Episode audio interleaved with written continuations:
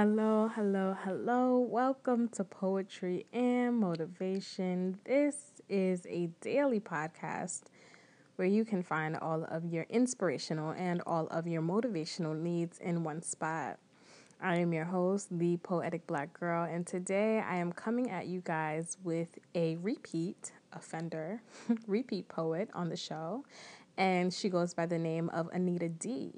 Now, the last time Anita was on the show, she was talking about the psych ward, and the psych ward says it was a short, impactful piece, and you guys seem to really enjoy it. So I thought it would be fitting to have her back on the show. And the name of this piece is going to be Family Matters.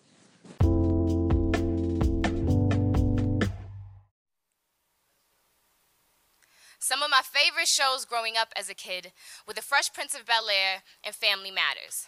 Now, aside from them being both classic sitcoms and hilarious, both shows centered around families that I wish I could have been a part of.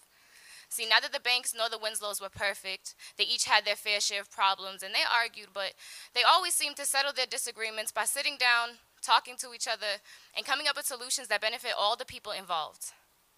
My family is not like the sitcoms. Growing up in my house was like was like waking up every day in a minefield. We had to be cautious and walk carefully around our issues, or everything would start to explode. My family has a basement full of damaged memories and closets overflowing with empty liquor bottles echoing secrets. I've heard whispers of cheating husbands and abortions, but they always seem to get swept under the rug. And I suppose this is how I learned to be a hoarder. How I was taught to gather all this hurt but still keep it hidden from everyone. My family says not every story belongs on a stage. Says the narrative we give should only focus on the good moments. When I broke character and tried to overdose, they closed the curtain.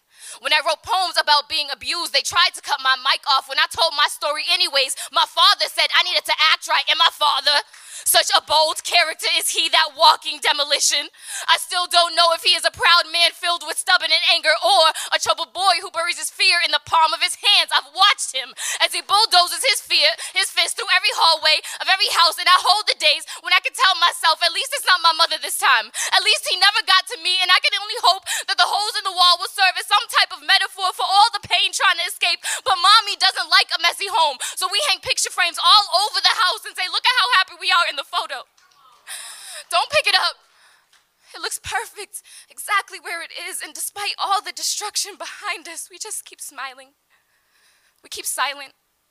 We just keep cleaning up the mess and pretending this is normal. We hide it all. All the pain, all the secrets, all the tears, all the fighting, all the bruises. My family is not sitcom material, but we do know how to play our parts. We memorize our lines, we stay in character, we stick to the script, and never expose what happens behind the scenes. I used to want a family like the ones I saw on TV. I wanted to be happy like the Banks or the Winslows. And then I realized it's just a TV show. But maybe, maybe my family is like theirs. They're all actors, just like us.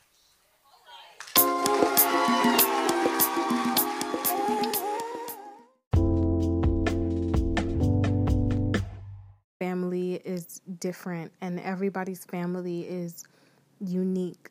But is it, impor- it is important to note that not everybody is in healthy family dynamics, especially when you're being verbally abused or when you're being physically abused by someone who claims to love you or who you say you love. Uh, that's tough. I'm the type of person who recommends therapy not only to people who obviously seem to need it, but to those of us who may not talk about what we go through as often as we can or as often as we should. I feel like therapy is a widely underused tool, especially for those of us who are used to doing everything on our own and we just think we can get through things. It is important to take advantage of these resources and of these tools. There's even free apps where you can text somebody and they will text you back. You can vent and tell them problems and they will help you find solutions for these problems. So, I just wanted to throw that out there today. I hope that this quarantine has been good to you. I hope you've been, you know, practicing self care and staying balanced. I know it's hard and it's easy to just like hole up on your bed and watch Netflix and Hulu, and I've been guilty a time or two. but it's also important to block out some time to plan and to schedule because when this quarantine is over, you don't want to feel like you missed out and you don't want to feel like you're so behind because right now you can be planning what you're going to do once this is all over. Okay, when outside opens back up, let's tackle that motherfucker. you can follow me on Instagram at poetic black girl. Um, I sell things if you like to buy things, or you can just listen to the podcast for free on Apple Podcasts, Spotify, Anchor wherever you like to listen to things on. Share this with your friends because that will make me happy. And I will see you tomorrow with a motivational speech. Bye.